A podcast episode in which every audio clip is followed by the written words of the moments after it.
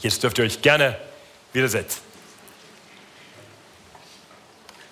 Ja, das Predigtthema heute, Matthias hat es gerade schon gesagt, ist hier. Ähm, ne, das ist schon mehr, als ich euch zeigen wollte. Das. Was ist die Aufgabe von Ältesten? Älteste. Das ist heute die zweite Predigt in einer dreiteiligen Predigtserie, in der wir uns mal bewusst Zeit nehmen wollen, über Gemeinde und Gemeindeleitung und Gemeindemitgliedschaft nachzudenken. Also darüber nachzudenken, wie wir miteinander als Gemeinde funktionieren. Typischerweise predigen wir durch biblische Bücher, das werden wir demnächst wieder machen. Ab Mitte August werden wir in einer längeren Predigtserie durch den ersten Thessalonicher Brief predigen. Aber ab und zu denken wir, es macht Sinn, auch mal uns thematisch mit bestimmten Fragen zu beschäftigen. Und das ist so ein Thema, wo wir als Älteste gedacht haben, es wäre gut, mal darüber nachzudenken, was genau eigentlich Gemeinde ist. Das haben wir letzte Woche getan. Und dann auch konkret, was die Aufgaben ist von Ältesten, aber auch von Gemeindemitgliedern. Heute kommen wir also zu dem Thema Älteste. Älteste, ja, was ist es eigentlich? Das ähm, ist so eine typische Frage. Im ersten Mal sagt, ja, wissen wir alle, Älteste ist klar. Und wenn man dann fragt, ja genau, was sollen die denn eigentlich tun? Hm, ja, die, die sollen die Gemeinde organisieren, sagt der eine. Andere sagen, ja, wir brauchen einen Ansprechpartner, wenn es Klagen gibt, dann brauche ich, muss ich wissen, zu wem ich gehe. Ja, also heute, wenn dir Gottesdienst nicht gefällt, musst du wissen, wo kannst du deine Klagen abliefern. Ähm, andere sagen, naja, einer muss ja die Sachen auch entscheiden, die Ältesten, die entscheiden alles. Und wieder andere würden vielleicht sagen, die Ältesten, naja, das sind wahrscheinlich Männer, die auch mal was zu sagen haben wollen, Wichtigtour, eigentlich brauchst du gar nicht. Ich weiß nicht, wo du da stehst in diesem Spektrum oder was deine Antwort wäre. Ich möchte mit uns heute verschiedene Bibeltexte kurz betrachten, sodass wir einen guten Einblick bekommen, was Gottes Wort dazu zu sagen hat. Was es mit Ältesten eigentlich auf sich hat. Konkret wollen wir das so tun, dass ich erst einige Vorbemerkungen machen werde zu diesem Begriff überhaupt Älteste. Dann wollen wir uns anschauen, wer kann Ältester werden, was sind die Qualifikationen für den Ältestendienst. Dann wollen wir konkret schauen, was ist eigentlich jetzt konkret die Aufgabe von Ältesten? Was sollen sie tun? Was ist ihr Ziel? Auf was sollen sie hinarbeiten? Und dann einige Schlussbemerkungen. Und da hoffe ich, dass die Predigt wirklich für alle relevant wird, die vorher sagen, interessiert mich nicht so sehr. Ähm, und wollen darüber nachdenken, zum einen konkrete Lehren für die Ältesten und vielleicht auch für diejenigen unter uns, die sich vorstellen könnten, dass Gott sie eines Tages in einen solchen Dienst beruft. Und dann auch konkrete Lehren für uns alle als Gemeinde. So viel der Vorrede. Einige Vorbemerkungen. Ich spreche hier von Ältesten. In der Bibel finden wir eigentlich drei Begriffe, die austauschbar verwandt werden. Bischöfe, Älteste und Pastoren. Ja, so werden wir nachher zu einem Text kommen, wo wir die Qualifikationen von Ältesten betrachten, 1. Timotheus 3. Aber da ist erst einmal die Rede von einem Bischofsamt und von Bischöfen. Es gibt eine Parallelstelle dazu im Titus 1, da ist die Rede von Ältesten. Wir sehen in anderen Bibelstellen, dass austauschbar Älteste und Bischöfe und auch Pastoren gebraucht werden. Ähm, so sehen wir zum Beispiel nachher im 1. Petrus 5, dass es dort eine Ansprache an Älteste gibt, die dann als Aufseher, als Bischöfe agieren sollen und als Hirten äh, unter dem Erzhirten, also als Pastoren. Ähnliches sehen wir in Apostelgeschichte 20, wo Paulus den Ältesten schreibt, die dann als Bischöfe angesprochen werden und die dann Anweisungen bekommen für den Hirten, den Pastorendienst. Und ganz kurz sehen wir also, es sind wirklich drei Titel, wenn wir so wollen, aber es ist ein Dienst, der aus verschiedene Aspekte mit sich bringt. Ein Aspekt ist der des Aufsehers. Ein Bischof, ein Episkopos ist jemand, der Aufsicht hat, der Aufseher ist in der Gemeinde. Ein anderer Begriff, der Älteste, steht, wie der Name vielleicht auch schon sagt, für Menschen, die eine gewisse Reife mit sich bringen, die Weisheit haben.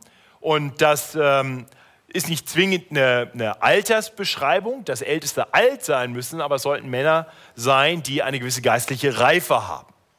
Und der dritte Begriff des Pastoren oder auch Hirten ähm, ist auch verständlich, das sind die, die unter den Schafen sind und die Schafe versorgen, für sie sorgen sollen, sie weiden sollen, füttern sollen.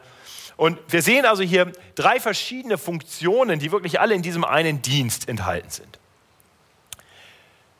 Nun stellt sich die Frage, wer ist der Hirte schlechthin? Und ich hoffe, uns allen ist klar, der Hirte schlechthin ist Jesus Christus. Wir haben vorhin schon aus Johannes 10, ganz zu Beginn des Gottesdienstes gehört, über den guten Hirten. Das war eine Beschreibung von Jesus. Jesus selbst beschreibt sich als den guten Hirten. Wir dürfen wissen, dass Jesus auch der Aufseher ist, der Aufsicht hat, der Acht hat auf die Gemeinde. Er ist der Bischof aller Bischöfe. Und Jesus, und ich hoffe, da hat keiner Zweifel, er allein ist vollkommen weise. Wenn es einen perfekten Ältesten gibt, dann ist das Jesus. Das heißt, dieses, dieser Dienst, dieses Amt ist abgeleitet von Jesus. Jesus wird im 1. Petrus 5 in Vers 4 beschrieben als der Erzhirte der Gemeinde. Er ist der Erzpastor, der Pastor schlechthin der Gemeinde. Und alle anderen arbeiten unter seiner Aufsicht. So heißt es im 1. Petrus 5, dass da Älteste sind. Petrus schreibt als Mitältester an Älteste, die letztendlich rechenschaftspflichtig sind vor dem Erzhirten. Ja, also dieser Dienst ist ein Dienst, der bewusst vor Jesus vollbracht wird und als Stellvertreter, als Helfer Jesu sollen die Ältesten agieren. Nun stellt sich die Frage, wir in der Gemeinde haben Älteste und wir haben Pastoren. Wir unterscheiden ähm, zwischen Alex und mir, die wir als Gemeinde Pastoren nennen, und dann Ältesten, so wie dem Winfried und seit heute Nachmittag Matthias Morkler, der heute Nachmittag zum Ältesten berufen wurde in der Mitgliederversammlung. Und ich freue mich da sehr drüber. Ähm, wir unterscheiden darunter. Die Bibel unterscheidet aber nicht. Warum machen wir das überhaupt? Nun, wir machen das ähm, zum einen einfach, weil wir denken, das ist hilfreich zu unterscheiden, wer bezahlt ist und wer immer da ist und wer nur ab und zu da ist. Und, ähm, und es gibt eine gewisse biblische Basis auch dafür, zu unterscheiden zwischen Ältesten, so wie Winfried, der seinen Tag damit verbringt, Montag bis Freitag einem anderen Beruf nachzugehen, und Leuten wie Alex und mir, die vollzeitlich in der Gemeinde sind, die die Hauptverantwortung auch tragen für die Lehre in der Gemeinde. 1. Timotheus 5, Vers 17 greift das auf. Da heißt es, die Ältesten, die der Gemeinde gut vorstehen, auch wieder interessant, Älteste, die vorstehen, also die bischöflich arbeiten, die halte man zweifacher Ehre wert, besonders die sich mühen im Wort und in der Lehre. Ja, hier scheint es also irgendwo eine Unterscheidung zu geben. Es gibt irgendwie Älteste, die sich in besonderer Weise um Wort und Lehre kümmern. Also das wäre vielleicht so eine kleine Beschreibung, Erklärung dafür, warum es nicht ganz von der Hand zu weisen ist, ähm, eine Unterscheidung zu machen. Aber wie gesagt, insgesamt eigentlich ein wesentlicher Dienst. Das Zweite, was wichtig ist, dass wir sehen, in jeder Gemeinde werden immer Älteste, Plural, eingesetzt. Ja, das sehen wir in verschiedenen Bibelstellen. Wir sehen, dass Paulus sowohl dem Timotheus wie auch dem Titus den Auftrag gibt, in der Gemeinde oder in den Gemeinden Älteste, Plural, einzusetzen. Und wir sehen in Apostelgeschichte 14 zum Beispiel, dass als Paulus zurückkommt von einer, er hat eine Missionsreise gehabt, hat Gemeinden gegründet, jetzt kommt er zurück und besucht die noch einmal. Und da heißt es, und nun setzt er in diesen entstandenen Gemeinden jeweils Älteste ein. Älteste kommen immer im Plural. Das ist auch wichtig zu bedenken. Also Jesus, der eine hörte, aber er lässt sich in jeder Gemeinde vertreten, ähm, setzt als seine äh, Unterhirten immer mehrere ein. So, so viel der Vorbemerkung. Ich hoffe, das ist klar und nachvollziehbar. Nun kommen wir zu den Qualifikationen für das Ältestenamt. Und ich möchte euch einladen, den ersten Timotheusbrief aufzuschlagen. 1. Timotheus, Kapitel 3, findet sich in den ausliegenden Bibeln auf Seite 240 im hinteren Teil. 1. Timotheusbrief, die große Zahl 3, das ist die Kapitelnummerierung und dann die kleinen Zahlen dahinter. Äh, und hier steht als Überschrift von den Bischöfen. Ja? Also nur, ich möchte das nochmal betonen, ich habe das heute früh schon mal erklärt. Also es wäre völlig legitim, den Alex nicht mehr Pastor zu nennen, sondern ihn Ältesten zu nennen oder den Winfried Pastor zu nennen und ihr dürft mich gerne auch Bischof nennen. Ja? Biblisch wäre das durchaus richtig.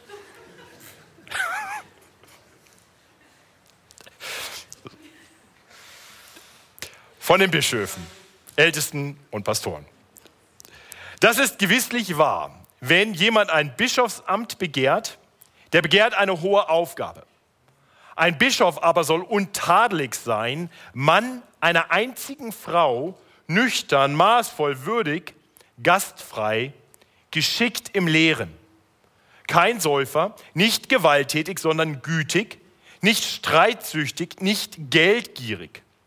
Einer, der seinem eigenen Haus gut vorsteht und gehorsame Kinder hat in aller Ehrbarkeit.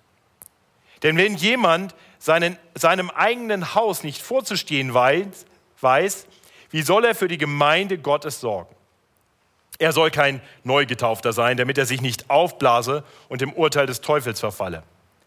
Er muss aber auch einen guten Ruf haben bei denen, die draußen sind, damit er nicht geschmäht werde und sich nicht fange in der Schlinge des Teufels. Ja, wir sehen hier einige Kriterien, die wir kurz weiter betrachten wollen, darüber nachdenken wollen. Und das ist wichtig für uns als Gemeinde. Denn wenn ihr Mitglieder einer Gemeinde seid, dann werdet ihr immer wieder auch die Verantwortung haben, Älteste zu berufen. Wir haben das heute Nachmittag gerade getan und haben dabei prüfen müssen anhand dieser Kriterien, dieser Qualifikationen, ob Matthias Mockler und Markus Michnik qualifiziert sind, Älteste zu sein. Das ist die Grundlage, auf der wir solche Entscheidungen treffen. Und wir wollen auch in Zukunft weitere Älteste berufen, gerade auch aus unserer Mitte hier im Abendgottesdienst. Und von daher auch die herzliche Einladung zu fragen, euch zu fragen, wer könnte diesen Qualifikationen entsprechen? Wen könntet ihr da sehen? Gehen das nochmal durch ein bisschen, ein paar Kriterien betrachten. Das erste, was ganz interessant ist, dass es heißt, es sollte jemand sein, der dieses Amt begehrt. Wenn jemand ein Bischofsamt begehrt, der begehrt eine hohe Aufgabe. Es braucht eine gewisse Begierde, eine gewisse Bereitschaft, ein Verlangen, diesen Dienst zu tun. Niemand sollte sich dazu gezwungen fühlen. Wir werden das später auch noch sehen im ersten Petrusbrief, dass es nicht gut ist, wenn jemand das gezwungen tut. Nein, es sollte jemand freiwillig tun, gerne tun. Das ist das Erste. Das Zweite ist, er sollte ein vorbildliches Leben haben. Das ist wirklich das, was sich durch den ganzen Text hindurchzieht. Ein Bischof aber soll untadelig sein. Und dann kommen lauter Dinge, die uns eigentlich zeigen, wie ein solcher Mann wirklich als Vorbild leben soll. Nüchtern, maßvoll, würdig, gastfrei und so weiter und so weiter. Nicht geltend, was er auch nicht sein soll, das sind alles die schlechten Attribute. Also ein vorbildliches Leben führen. Keiner tut das perfekt. Älteste sind auch Menschen, sind auch Menschen, die sündigen, sind auch Menschen, die ihre Macken und Fehler haben. Die Frage ist nicht, ob einer das perfekt tut und tadelig in dem Sinne ist nur Jesus. Aber die Frage ist, ob einer verhältnismäßig vorbildlich lebt. Das Dritte, was wir sehen, es sollte jemand sein, der männlich ist, sollte ein Mann sein, es sollte jemand sein, der, wenn er verheiratet ist, eine einzige Frau hat. Äh, das heißt, es sollte nicht jemand sein, der geschieden ist und wieder verheiratet ist. Es sollte niemand sein, der womöglich mehrere Frauen hat. Es sollte ein Mann sein, der ehrliche Treue lebt. Ich wurde heute früh gefragt, ob dann überhaupt Unverheiratete auch diesen Dienst tun können. Ja, ich glaube schon. Der große Hirte schlechthin, Jesus war unverheiratet. Paulus, der diese Worte schreibt, war unverheiratet. Also ich glaube, das geht auch. Die Frage ist nicht, ob er Mann einer Frau sein muss, sondern er sollte Mann einer einzigen, also höchstens einer sein. So verstehe ich den Text. Ähm, und ich glaube, es gibt gute Gründe, ihn so zu verstehen. Ähm, das Zweite, was da noch mit drin steckt, ist, dass er nicht nur dann treu seiner Frau gegenüber sein soll, sondern dass er auch seine Familie, seiner Familie gut vorstehen soll. Soll also jemand sein, der, hier heißt es, gehorsame Kinder hat. Wenn ein Mann nicht in der Lage ist, seinem eigenen Haus gut vorzustehen, das heißt seiner eigenen kleinen Familie, wird er in der Familie Gottes kein guter Ältester sein. Ja, das äh, funktioniert nicht. Im Kleinen wollen wir sehen, ob das funktioniert. Wer ein vorbildlicher Ehemann ist, ein Familienvater ist, der sich gut um seine Kinder kümmert. Äh, und mir ist völlig klar, dass da natürlich die Frauen ganz intensiv mit dazugehören. Meine Frau übernimmt die Hauptlast der Kindererziehung. Dass ich relativ wohlgeratene Kinder habe, hefte ich mir nicht selber ans Revers. Da weiß ich, das hat vor allem mit Sarah zu tun, die viel mehr Zeit mit den Kindern verbringt. Und doch sollte ich auch als Ältester dieser Gemeinde jemand sein, der in seiner Familie eine gewisse Präsenz hat und sich kümmert und dabei mithilft, die Kinder gut zu erziehen. Also das ist das, was den familiären Bereich angeht. Dann soll er in der Lage sein zu lehren. Ja, das heißt hier geschickt im Lehren soll er sein. Im, Im Titusbrief heißt es jemand, der fähig ist, mit der heilsamen Lehre auch diejenigen zurechtzuweisen, die widersprechen. Das heißt, sollte jemand sein, der theologisch relativ fit ist, muss nicht Theologie studiert haben, aber er sollte sich in der Bibel gut auskennen, soll ein gutes Verständnis davon haben, was richtige und was falsche Lehre ist. Und er sollte in der Lage sein, das auch zu vermitteln. Das heißt, er soll es nicht nur wissen, sondern auch lehren können. Äh, muss nicht zwingend ein Prediger sein. Nicht alle Ältesten müssen predigen, aber alle Ältesten sollten in der Lage sein, zumindest in einem Gespräch, in, einem, in einer Gruppensituation heilsame Lehre weiterzugeben. Und dann sollen sie eine geistliche Reife haben, soll kein Neugetaufter sein. Also ich habe mich gefreut, dass wir vor zwei Wochen äh, zwölf Leute getauft haben, aber die würden wir heute nicht als Älteste berufen. Ja? Älteste sollen eine Weisheit haben vom Herrn, die sollen eine äh, gewisse Erkenntnis haben, eine gewisse geistliche Reife haben. Und dann der letzte Aspekt, sie sollen einen guten Ruf haben, auch bei denen, die draußen sind. Ja? Auch da zeigt sich ja, ob was, was jemand für ein Mensch ist. Hier in der Gemeinde nett lächeln ist die eine Sache, wie lebt der draußen, wie lebt er im Verhältnis mit anderen. Ja? Ähm, also ich würde mal sagen, wenn ich äh, auf Partnersuche wäre, was ich persönlich nicht bin, ähm, aber wenn du auf Partnersuche bist, ein Weg, wie du einen potenziellen Partner kennenlernen kannst, ist auch zu sehen, wie agiert er oder sie mit anderen. Ja? Also wenn, wenn, wenn der Typ in dich verliebt ist oder, oder sie dich ganz toll findet, dann ist dann, normalerweise ist man dann ganz nett zueinander. Aber ganz hilfreich zu sagen, wie, schauen, wie verhalten die sich eigentlich gegenüber anderen? Wie wird der Kellner behandelt? Wie wird der Dritte behandelt? So, als kleiner Dating-Advice hier, äh, kostenlos. Ähm, das gleiche gilt für Älteste. Wie verhält er sich außerhalb? Ja? Hat er in seinem Job einen guten Ruf? Vielleicht sagen die Leute, er ist ein bisschen durchgedreht, er glaubt an Jesus. Das ist okay. Aber hat er sonst einen guten Ruf? Ist der treu in seiner Arbeit? Ist er in seiner Nachbarschaft jemand, wo die Leute sagen, das ist einer, zu dem kann man hingehen, mit dem kann man reden? Ja, das sind die Kriterien, das sind die Qualifikationen und wir tun gut daran, das im Blick zu haben, zu sagen, nur Männer, die diesen Qualifikationen entsprechen, können wir als Älteste berufen. So, damit kommen wir zum nächsten Punkt, nämlich der Frage danach, was ist die Aufgabe der Ältesten? Und da gibt es zwei Bibeltexte, die wir uns anschauen wollen. Allen voran Apostelgeschichte 20. Ähm, und dieser Text ist interessant. Es ist nämlich die, die Abschiedsrede, die Paulus hält äh, gegenüber den Ältesten der Gemeinde in Ephesus. Wenn ihr den Text aufschlagen wollt, Seite 162 ist das im Neuen Testament. Ähm, und das beginnt in Vers 17, also Apostelgeschichte 20, mit Vers 17. Da heißt es, aber von Milet sandte er, das ist Paulus, nach Ephesus und ließ die Ältesten der Gemeinde rufen. So, dann kommen die zu ihm und dann spricht Paulus zu diesen Ältesten der Gemeinde und er gibt ihnen quasi so eine, eine letzte Beauftragung, bevor er sie dann verlässt. Und er wird da auch nicht wieder hinkommen. Er wird von dort erst in die Inhaftierung in Jerusalem kommen und dann später nach Rom. Und er schreibt dann oder spricht dann zu diesen Ältesten, die er rufen lassen hat, und spricht sie dann interessanterweise als Bischöfe an. Das ist schon ganz interessant. Wieder diese Austauschbarkeit der Begrifflichkeiten. So habt nun Acht auf euch selbst und auf die ganze Herde, in der euch der Heilige Geist eingesetzt hat, zu Bischöfen zu weiden die Gemeinde Gottes, die er durch sein eigenes Blut erworben hat.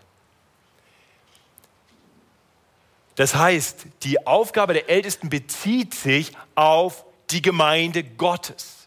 Im 1. Petrus 5, Vers 2 heißt es ganz ehrlich, der, der Auftrag weidet die Herde Gottes. Das heißt, die Ältesten sind verantwortlich für eine konkrete Herde, für eine konkrete Versammlung, für eine konkrete Gemeinde, Wir haben letzte Woche darüber nachgedacht, dass die Gemeinde, die Ekklesia, die Versammlung der aus dieser Welt herausgerufenen ist, die von Jesus herausgerufen worden, das sind die, für die Jesus sein Leben gegeben hat am Kreuz, für die er gestorben ist, deren Schuld er auf sich genommen hat, die er so befreit hat vom Knechtschaft, von der Knechtschaft, von der Sklaverei unter der Sünde. Das steckt hier drin, nicht? die er durch sein eigenes Blut erworben hat. Das sind die, die aufgrund Jesu Werk am Kreuz befreit sind von ihrer Sünde, die jetzt erkauft wurden und die jetzt zu Jesus gehören und ihn anerkennen als ihren Herrn. So, und das heißt erst einmal, dass die Gemeinde Gottes eine universelle Gemeinde ist. Das sind alle Gläubigen aller Zeiten an allen Orten. Aber Älteste agieren in lokalen Gemeinden. Das heißt, hier geht es dann ganz konkret um die Gemeinde in Ephesus. Das ist die Gemeinde von Gott, die er in Ephesus hat und die Ältesten haben eine konkrete Verantwortung für die lokale Gemeinde. So, die erste Frage für dich heute Abend ist, ob, ob du Teil der allgemeinen Gemeinde Gottes bist. Also wenn du heute hier bist und sagst, boah, diese Predigt ist jetzt für mich irgendwie völlig irrelevant, weil ich bin eigentlich gerade auf der Suche und versuche mir im Glauben zu orientieren. Schön, dass du hier bist und sorry, heute ist sicherlich eine denkbar ungünstige Predigt, aber ich möchte dir nicht vorenthalten, was die Grundlage dafür ist, wirklich ein Teil dieser Gemeinde zu sein. Wir glauben, dass Gott in Jesus Christus Mensch geworden ist, dass er unter uns das perfekte Leben gelebt hat. Er war das eine Schaf, das immer gehorsam war. Er hat immer getan, was sein Vater wollte. Er, der vollkommen gut war, ohne Sünde, ohne jede Schuld in seinem Leben. Er allein hätte nicht den Tod verdient, den wir alle verdient haben und den wir alle sterben werden aufgrund unserer Sünde. Und dann ist er, der eine Unschuldige, ans Kreuz gegangen. Er ist bewusst in diese Welt gekommen, um dann sein Leben zu geben als Lösegeld für viele, für alle, die sich ihm im Glauben zuwenden. Und so hat Jesus sich Menschen erkauft. Alle, die sich ihm zuwenden im Glauben, werden Teil einer Versammlung von Menschen, die herausgerufen sind aus dieser Welt, die zu Gott gerufen sind. Und wenn du noch nicht zu dieser Versammlung gehörst, dann möchte ich dich einladen. Lass dich rufen von Jesus. Erkenne ihn als den einen, der dich wirklich befreit von Sinnlosigkeit im Leben und von aller Schuld. Der dich neu macht und der dich einfügt in eine Herde, die sich eines Tages, eine Gemeinde, die sich eines Tages versammeln wird vor dem Thron Gottes. Und da werden nur die sein, die Jesus als ihren Retter und Herrn anerkennen. Und das wird großartig sein. Und bis es soweit ist, hat Gott gesagt, sollen die, die zu seiner Herde gehören, sich hier auf Erden auch sammeln, in kleineren Einheiten, in lokalen Gemeinden. Und, und damit auf sie gut Acht gegeben wird, hat er diesen Gemeinden Älteste gegeben. Da steht hier, die sind eingesetzt durch den Heiligen Geist. Wir glauben nicht, dass unsere Ältesten nur von Menschen gewählt worden. Nein, Gott beruft Menschen. Wir erkennen nur das, was Gott tut. Das war heute Mittag die Frage. Erkennen wir als Gemeinde, dass Matthias Mockler vom Heiligen Geist eingesetzt ist, dieser Gemeinde als Hürte, als Ältester zu dienen? Also, ich hoffe, du gehörst zu dieser Herde Gottes. Und für dich, Matthias, für dich, Winfried und für Alex und, und für mich gilt dann auch, dass wir eben Gott gegenüber verantwortlich sind für diese Herde. Es ist nicht unsere Gemeinde. Es ist Gottes Gemeinde, es ist seine Herde. Ihm gegenüber werden wir Rechenschaft geben müssen eines Tages. Das ist wichtig, das am Anfang klar zu haben. Es ist Gottes Gemeinde, zu der alle gehören, die unter dem Erzhirten Jesus leben und die sollten sich dann einfügen in lokale Gemeinden und sich dort versammeln unter der guten Herrschaft von Ältesten, die von Gott selbst eingesetzt werden. Nun, konkreter Auftrag dann ist interessanterweise erst einmal der, so habt nun Acht auf euch selbst. Die Ältesten sollen erst einmal auf sich selber Acht haben. Auch das mag überraschen. Aber ein guter Ältester, der der Gemeinde gut vorstehen will, der muss in der Lage sein, auch sich selber, auf sich selber Acht zu haben. Und die Ältesten sollen auch auf, aufeinander Acht haben. Ja, so habt nun Acht auf euch selbst, auch im Plural formuliert. Das heißt, wir als Älteste, wenn wir uns treffen, haben Acht aufeinander. Das heißt, das Erste, was wir tun, oft eine kurze Andacht und, und dann ein Austausch. Wie geht's dir, Winfried? Wie war deine Woche? Was ist los? Wie können wir für dich beten? Und dann haben wir so Acht aufeinander. Wir haben heute aus dem Ältestendienst auch einen Ältesten entlassen, den wir nicht wiederberufen haben, Nicht, weil wir ihn nicht für qualifiziert halten. Christian Stadt ist ein hervorragender Ältester, der sich um viele wirklich toll gekümmert hat, den wir sehr wertschätzen. Und doch haben wir gesagt, in unserer Verantwortung des Achthabens aufeinander, haben wir gesagt, Christian braucht eine Auszeit. Seine Frau ist durch eine schwere gesundheitliche Krise gegangen. Er selber ist gesundheitlich ziemlich angeschlagen. Er hat noch dazu einen neuen Job, in dem er extrem gefordert ist. Und wir denken, dass in unserer Verantwortung füreinander wir ihm sagen, und er hat das auch so angenommen, ähm, dass er einfach eine Pause haben soll und wir ihn nicht zur Wiederberufung vorschlagen. So schwer uns das fällt und so schwer ihm das fällt. Das ist der erste Aspekt. Wenn Älteste nicht gut auf sich selber Acht haben können, werden sie auch im Acht haben auf die Herde nicht besonders gut sein. Und dann sollen sie eben auf die Herde Acht haben. Das ist der nächste Aspekt. Ne? Nur habt nun Acht auf euch selbst und auf die ganze Herde. Älteste sollen Acht haben auf die Herde. Warum? Weil die Herde aus lauter Schafen besteht, die es brauchen, dass sich jemand auch um sie kümmert, dass jemand Acht auf sie hat. Herden ohne Schafe, die laufen auseinander. Das geht selten gut. dann bleibt mal ein Schaf liegen, weil es verletzt ist und eins läuft irgendwie davon und verirrt sich. Ja, so, so ist das mit den Schafen. Ja, die einen sind verletzt, die anderen streunern. Wieder andere, die sündigen, die machen einfach dumme Sachen. Und dann gibt es manchmal Schafe, die fangen an, mitten in der Herde sich zu beißen. Und, und vielleicht könnt ihr euch das so ein bisschen vorstellen. Vielleicht dachte ihr, das war ich selber schon mal. Ich bin mal eine Zeit ein bisschen gestreunert, hatte mich ein bisschen entfernt. Oder ja, ich habe auch schon mal ein richtig schönes Beißduell gehabt mit einem anderen Schaf. Und ein guter Ältester, der, der sieht das und der sagt, oh, dieses Schaf, das ist verletzt. Das braucht Hilfe, das braucht Pflege. Um dieses Schaf muss ich mich in besonderer Weise kümmern. Dieses Schaf, das ist verstrickt in Sünde, das braucht Ermahnung vom Wort Gottes her. Und es braucht, dass, dass jemand es einfach zurückruft zum Herrn. Wieder andere streunern und dem müssen wir nachgehen. Und das tun wir. Das heißt, wenn du irgendwann mal als Mitglied der Gemeinde vielleicht ein, eine E-Mail bekommst, einen Anruf bekommst und wir fragen, hey, was ist mit dir? Ich habe dich länger nicht gesehen dann, dann hoffe ich, dass du nicht sagst, was soll das denn jetzt? Werde ich jetzt hier super kontrolliert, Stasi-Methoden in der Gemeinde? Nein, ich hoffe, dass du, dass du sagst, boah, das ist toll, dass die Hirten hier Acht haben auf die Schafe. Wir versuchen das zu tun. Wir versuchen regelmäßig durch die Gemeindeliste zu gehen und zu schauen, wen haben wir länger nicht gesehen und dann auch Leuten nachzugehen. Und, und dann gibt es natürlich auch die Situation, dass die Herde gefährdet ist durch Wölfe. Ja, das sehen wir hier vor allem auch, nämlich im Vers 29. Paulus weiß das. Er weiß, dass sich in die Herde Wölfe schleichen werden. Warum weiß er das? Weil Satan, der Oberwolf, Gemeinde hasst.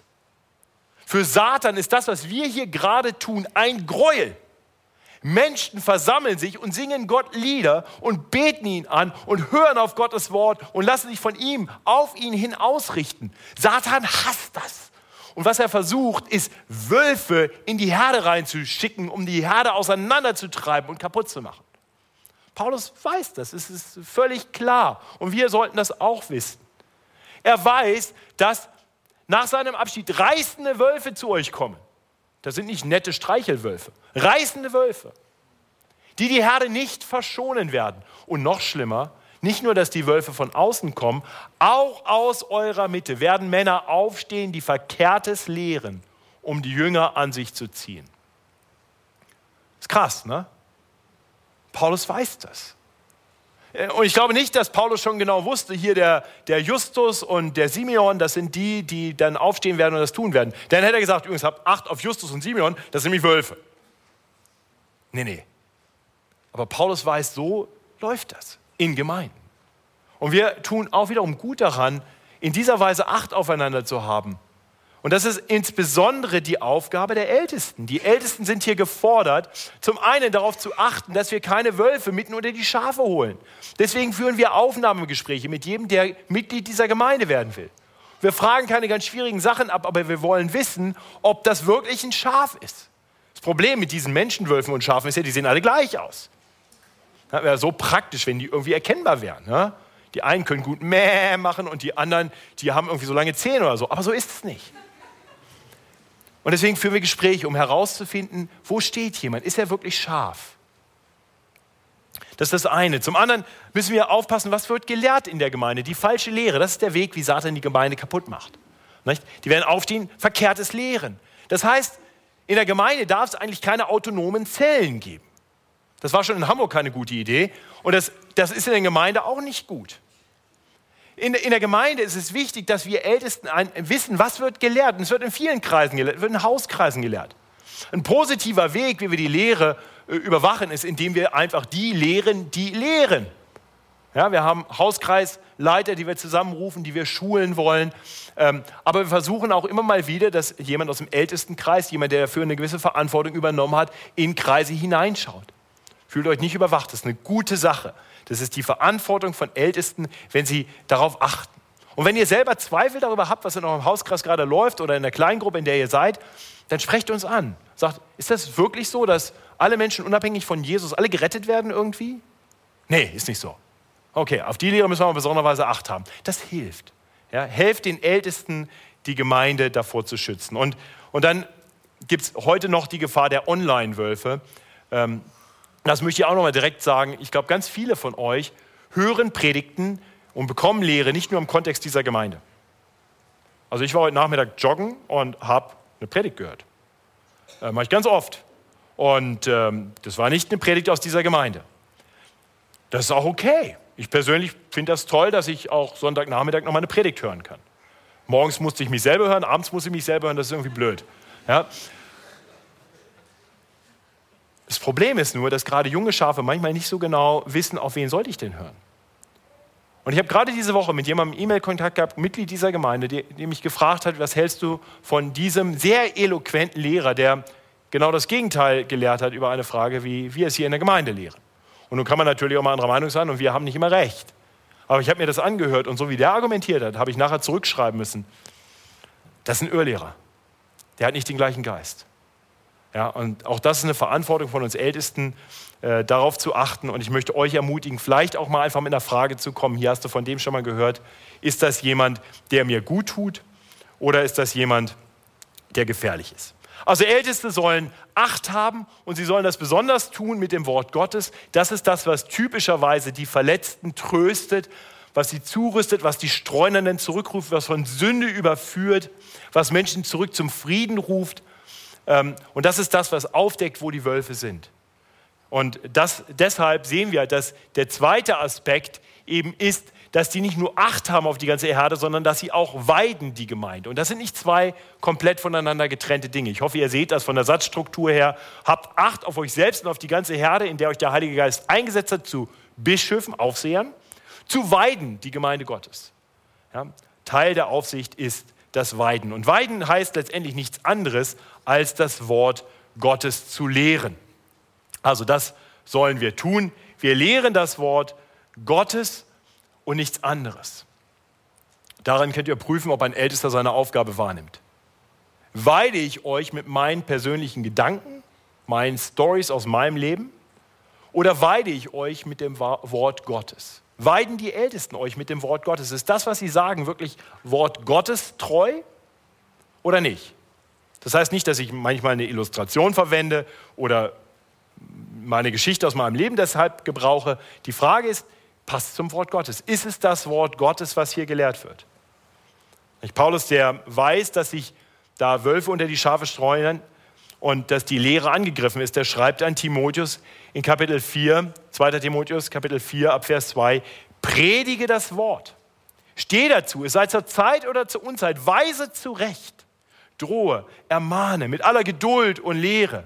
Denn es wird eine Zeit kommen, da sie die heilsame Lehre nicht ertragen werden, sondern nach ihren eigenen Gelüsten werden sie sich selber Lehrer aufladen, nach denen ihnen die Ohren jucken.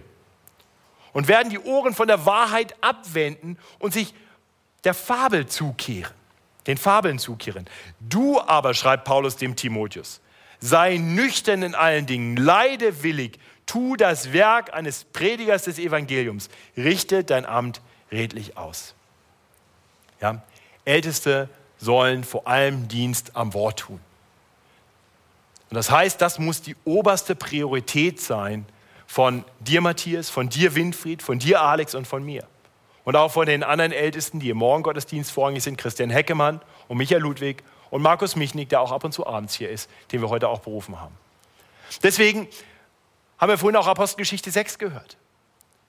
Die Einsetzung der Diakonen in der Gemeinde damals hat genau diese Funktion gehabt, dass die Ältesten der Gemeinde, das waren damals in Jerusalem noch die Apostel selbst, äh, die gibt es so heute nicht mehr, aber die Gemeinden haben heute immer noch Leiter und das sind die Ältesten heute, dass sie sich dem Wort widmen können. Und sie haben gesagt, es ist nicht gut, dass wir uns jetzt hier um alle Dinge kümmern müssen und das Wort vernachlässigen. Deswegen beruft doch bitte Diakone, Helfer, Diener in der Gemeinde, die sich um praktische Dinge kümmern, sodass sie, die Ältesten, sich ganz dem Gebet, das ist auch ein Weg, wie ich Acht habe auf die Gemeinde, vieles kann ich gar nicht direkt tun, aber ich kann beten, wie ich, dass, ich, dass sie sich widmen können dem Gebet und dem Wort Gottes.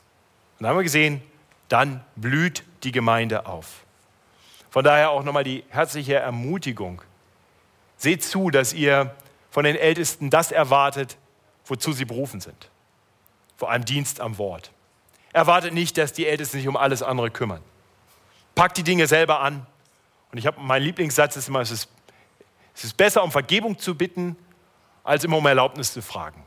Ja, ich werde ständig gefragt, darf ich das, darf ich jenes, ist das okay, wenn ich das mache? Das ist deine Gemeinde genauso wie meine.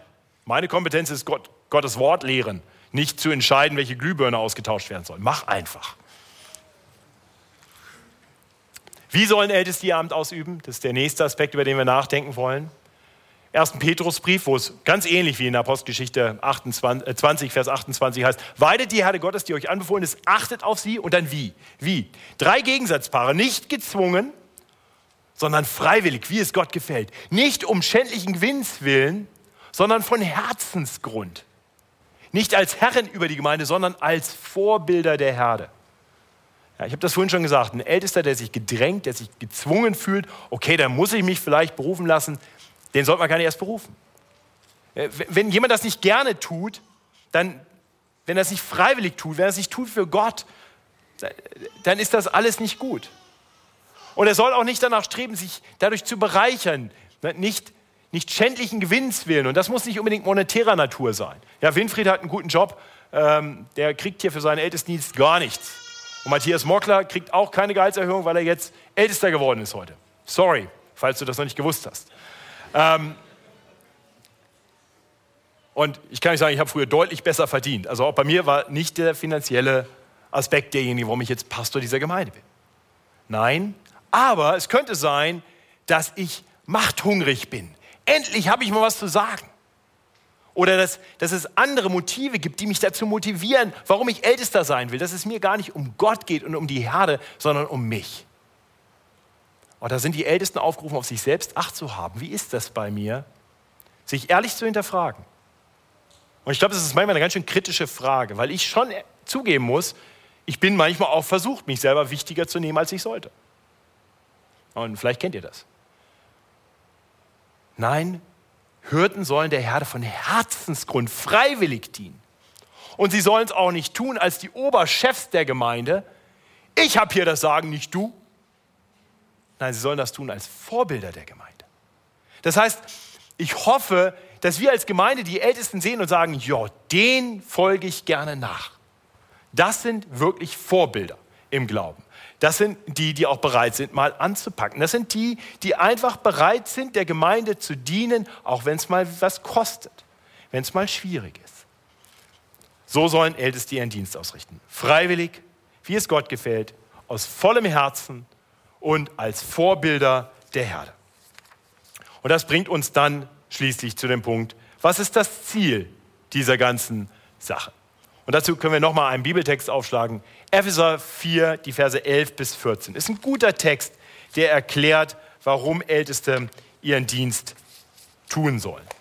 Ähm, kurze Erklärung, wenn Paulus hier anfängt und sagt, er hat einige als Apostel eingesetzt und einige als Propheten, dann ist uns hoffentlich klar, dass das ist der Grund, auf dem die Gemeinde erbaut ist.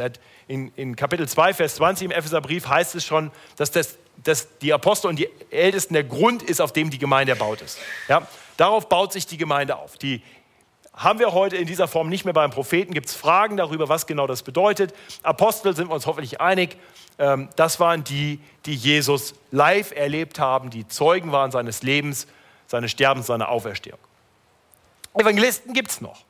Martin und Annette, die am Donnerstag aus ihrem Dienst berichten werden, die üben dieses Amt aus, diesen Dienst aus. Die gehen nämlich in fremde Regionen, die, gehen, die sind nicht fest in einer Gemeinde, sondern die ziehen weiter, um Gemeinden letztendlich zu gründen. Das sind die Pioniere. Es gibt auch Evangelisten natürlich hier im Land. Menschen, die nicht primär in einer Gemeinde als ältester Dienst tun, sondern die eigentlich gemeindegründerisch tätig sind, das heißt, die das Evangelium dahin tragen, wo es noch nicht bekannt ist. Und dann vor Ort bleiben, das sind die Hirtenlehrer. Und das ist wirklich ein Begriff, das sind nicht zwei Ämter. Das ist ein Amt, Hirten und Lehrer. Und wir haben das vorhin gesehen, ne? die Hirten sind die, die lehren. Also es ist ganz klar, denke ich, dass es hier ein Amt ist, die Hirtenlehrer. Und und das hat Gott getan. Er hat die Gemeinde so ausgerichtet, hat den Grund gelegt mit Aposteln und Propheten, er hat die Evangelisten vorausgeschickt und er setzt dann einen Hirtenlehrer, damit die Heiligen zugerüstet werden zum Werk des Dienstes. Dadurch soll der Leib Christi erbaut werden. Das heißt, Aufgabe ist für die Ältesten, andere zuzurüsten. Du solltest dich von Ältesten zurüsten lassen, und das heißt nicht einfach nur eine Predigt hören und dann nachher sagen, war gut, war nicht so gut, ähm, sondern es sollte dich so zurüsten, dass du sagst, oh ja, diesem Herrn möchte ich auch dienen. Und, und zwar so, dass der Leib Christi, die Gemeinde, erbaut wird. Wie kann ich mich hier einbringen? Und das Ganze hat dann das Ziel, dass die, die Hirtenlehrer so agieren, dass das dazu führt, dass wir hingelangen zu einer Einheit des Glaubens und der Erkenntnis des Sohnes Gottes. Und da brauchst viel Lehre zu, nicht? dass wir eine Einheit haben, eine, eine, einen festen Glauben haben, den wir teilen und eine Erkenntnis, das heißt ein Wachstum in der Erkenntnis, so dass wir hinwachsen zu einem vollendeten Mann, zum vollen Maß der Fülle Christi. Damit wir eben nicht mehr unmündig sind, das ist gefährlich, unmündig sein, ja, und uns von jedem Wind einer Lehre bewegen und umhertreiben lassen durch trügerisches Spiel der Menschen, mit dem sie uns arglistig verführen. Älteste haben also das Ziel, eine Gemeinde zu erbauen, Menschen zuzurüsten, auch zum Dienst an der ganzen Gemeinde. Und sie haben das Ziel, dass Christen mündig werden, dass sie so geschützt sind vor der Irrlehre. Sie haben ein weiteres Ziel, das jetzt hier nicht drin steht, das ich persönlich mal sehr beeindruckend fand, als mir das mal ein Pastor erklärt hat. Sie haben das Ziel, Schafe sicher nach Hause zu bringen. Das klingt vielleicht für eine junge Gemeinde etwas seltsam. Aber ich durfte das äh, in meinen achteinhalb Jahren hier in der Gemeinde inzwischen einige Male erleben, dass ein liebes Schaf der Gemeinde diese Welt verlassen hat. Und was für ein Privileg. Ja, man könnte denken, oh, wieder einer weg. Aber andererseits zu sagen, nee, meine Aufgabe ist es, so gut ich kann, solange ich darf, euch auf einem Weg zu begleiten, hin zum Erzhirten. Das ist der Weg, auf dem wir alle sind. Eines Tages werden wir aus dieser Welt, aus dieser umkämpften Welt herauskommen, befreit sein von aller Schuld, von allen Wölfen und von allen Problemen und werden sein beim Erzhirten. Und, und die Hirten haben die Verantwortung, die Schafe dahin zu führen, bis sie eines Tages zu Hause sind. Und dann dürfen wir vor dem Thron Gottes sagen, himmlischer Vater, dein Schaf. Das ist das Ziel, was ich habe, solange Gott mir erlaubt, hier in dieser Gemeinde zu dienen, euch zu begleiten auf diesem Weg hin. Und ich hoffe, dass ihr alle ankommt, dass wir alle gemeinsam ankommen und ein Gemeinde sein dürfen beim Herrn. Das waren die wesentlichen Aspekte, die ich uns weitergeben wollte. Ich komme zu meinen Schlussbemerkungen. Lehren für die Ältesten, Winfried, Matthias, Alex und mich. Wir sind berufen, Teamplayer zu sein, nicht unser eigenes Ding zu machen. Wir sind berufen in eine Pluralität von Ältesten. Wir sollen uns ergänzen mit unseren Stärken und Rücksicht nehmen auf die Schwächen des anderen und einander da gerade aushelfen. Das Zweite ist, wir sollen Acht haben auf uns selbst. Das ist wichtig. Gerade jetzt auch für dich, Matthias, wenn du deinen Dienst anfängst. Hab Acht auf dich selbst. Hab Acht auf deine Familie. Es ist okay, mit zwei kleinen Kindern mal zu sagen, heute Abend Ältestensitzung geht gerade nicht, ruht braucht mich, meine Kinder brauchen mich. Winfried, das gilt auch für dich. Und Katinka und die kleine Nina. Und das wird irgendwann demnächst auch für dich gelten, Alex. Und ja, es gilt auch für mich. Habt Acht auf die Lehre und auf die ganze Herde und weidet sie. Liebe Mitälteste, das ist unsere Verantwortung. Lasst uns wirklich Acht haben. Und das ist gar nicht so einfach. Und das wissen wir. Weil gerade diese Herde hier, dieser Abendgottesdienst, irgendwie so eine ganz komische Masse ist. Manche kommen so alle zwei, drei Wochen mal, dann kommen immer wieder welche dazu und dann ziehen wieder welche weg, aber wissen gar nicht, dass sie weggezogen sind und dann sind schon wieder andere da und dann nach drei Jahren ist der auf einmal wieder da und war gar nicht wirklich weg und ist gar nicht so einfach. Aber das ist unsere Aufgabe. Acht haben, lehren, weiden. Nächster Aspekt, lasst uns immer wieder prüfen, mit welcher Herzenshaltung wir das tun. Wichtig für uns. Unsere Herzen prüfen, dass wir wirklich aus Liebe zum Herrn und zum Wohle der Gemeinde unseren Dienst tun. Und schließlich, riech nach Schaf. Wir Hirten sind selber Schafe. Wir gehören zu dieser Truppe. Wir sind nicht irgendwie die anderen. Wir sind Teil davon. Und manchmal erkennt die Gemeinde, die Herde, oh, dieses Schaf, das ist quasi Leitschaf. Das wird dann zum Hirten berufen. Aber es bleibt immer noch Schaf. Und das heißt, wenn die Hirten sich zurückziehen und sagen, ich bin jetzt Hirte, ich gehöre jetzt nicht mehr dazu, wir sind jetzt was, was Besseres, dann ist das hochgradig problematisch. Schafe brauchen die Hirten. Das heißt, die Hirten müssen mitten unter den Schafen sein. Und ich bin wirklich dankbar dafür zu sehen, wie ihr drei das wirklich hervorragend ausrichtet. Und ich glaube, wir alle können das bezeugen. Ich glaube, alle, die schon mehr als zweimal hier im Gottesdienst waren, haben Alex mindestens schon kennengelernt. Und ich denke, viele von euch, die eine Zeit hier sind, haben mit Winfried schon Gespräche geführt. Und auch der Matthias Mockler ist immer darum bemüht, äh, auf die Schafe Acht zu haben, Schafe kennenzulernen. Ich bin dankbar für euren treuen Dienst darin. Ich bin wahrscheinlich der, der sich am schwersten damit tut von uns. Ähm, aber das gilt uns auch. Und habt das Ziel vor Augen. Eines Tages ist dieser Dienst, der nicht immer nur leicht ist, vollbracht. Und im 1. Petrus 5, Vers 4 heißt es, dass es dann eine besondere Entlohnung gibt. Die kriegen wir ja werden nicht immer. Manchmal ist, hört es sein irgendwie ganz schön blöd. Wenn man auch viel Mist mitbekommt und viel Klagen hört, ist okay, dafür sind wir auch irgendwie da. Aber eines Tages wird der Erzhirte sagen, treu, treuer Diener gewesen, gut gemacht. Und äh, der Erzhirte wird seine Hirten auch entlohnen. Lebt auf diesen Tag zu. Und schließlich dann die Lehren für die Gemeinde. Und das gilt für die allermeisten von uns. Beruft Älteste sorgsam. Überlegt genau, wer sind diejenigen, die ihr als Hirten anerkennen könnt. Und lasst uns das wissen.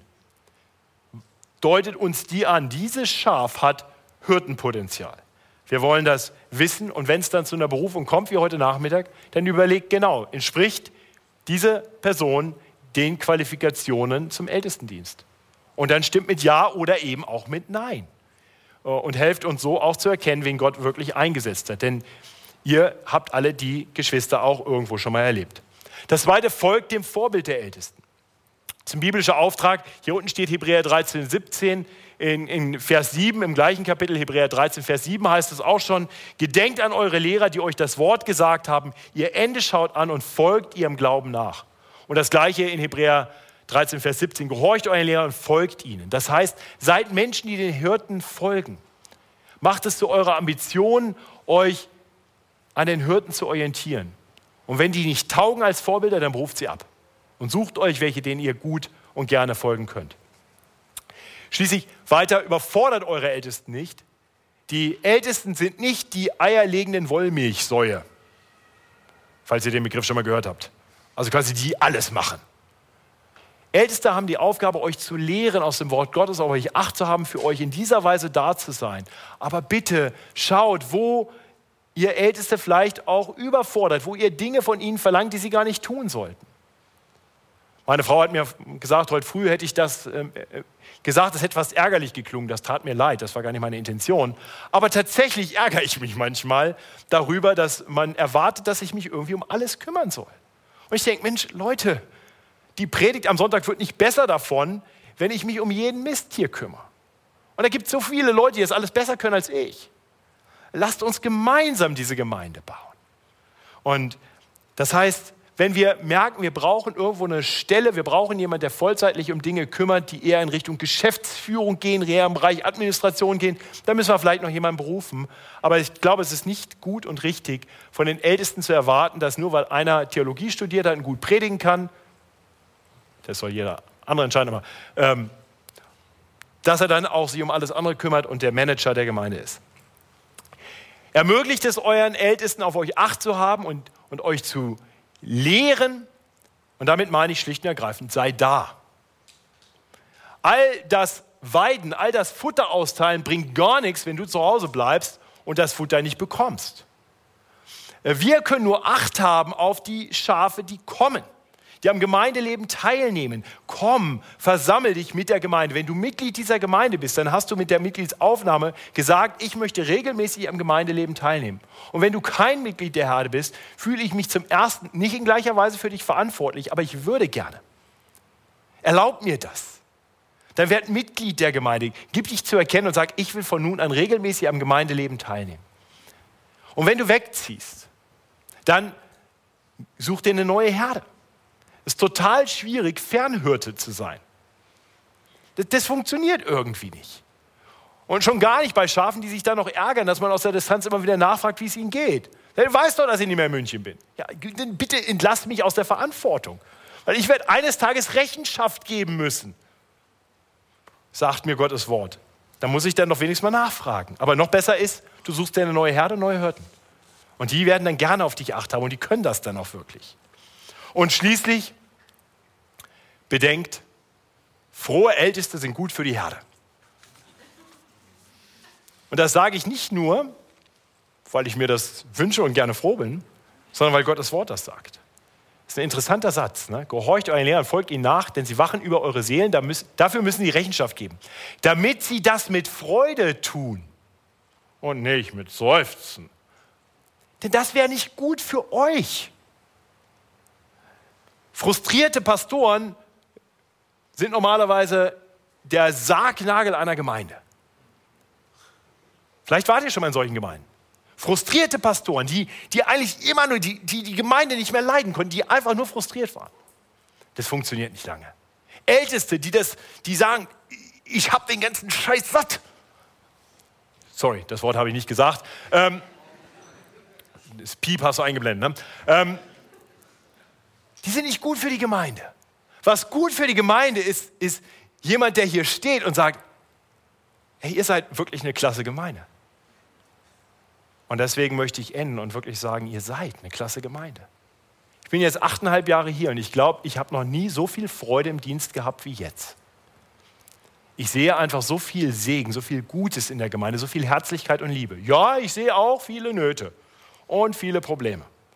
Aber ich sehe, dass diese Gemeinde wächst in einer, und zwar nicht nur in der Zahl, sondern in einer geistlichen Reife. Und dafür bin ich von Herzen dankbar.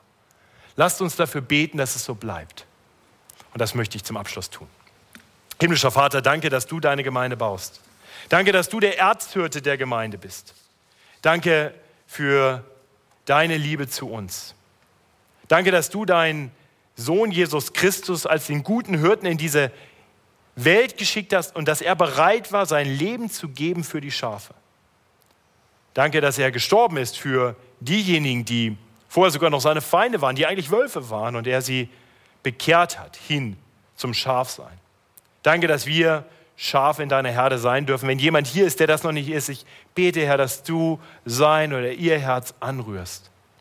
Und ich bete für uns alle, dass wir immer mehr wertschätzen, wie gut es ist, dass du deine Gemeinde baust, und dass du deine Gemeinde auch baust, indem du Unterhirten einsetzt. Ich danke dir für die Brüder, mit denen ich hier in der Gemeindeleitung dienen darf. Ich danke dir für unsere Ältesten, die treu ihren Dienst ausrichten. Und ich danke dir für eine Herde, die es uns Hirten leicht macht, sodass wir mit Freude unseren Dienst tun können. Und so bitten wir dich, dass du uns das bewahrst. Bewahre unsere Herzen und Sinne in Jesus Christus. Amen.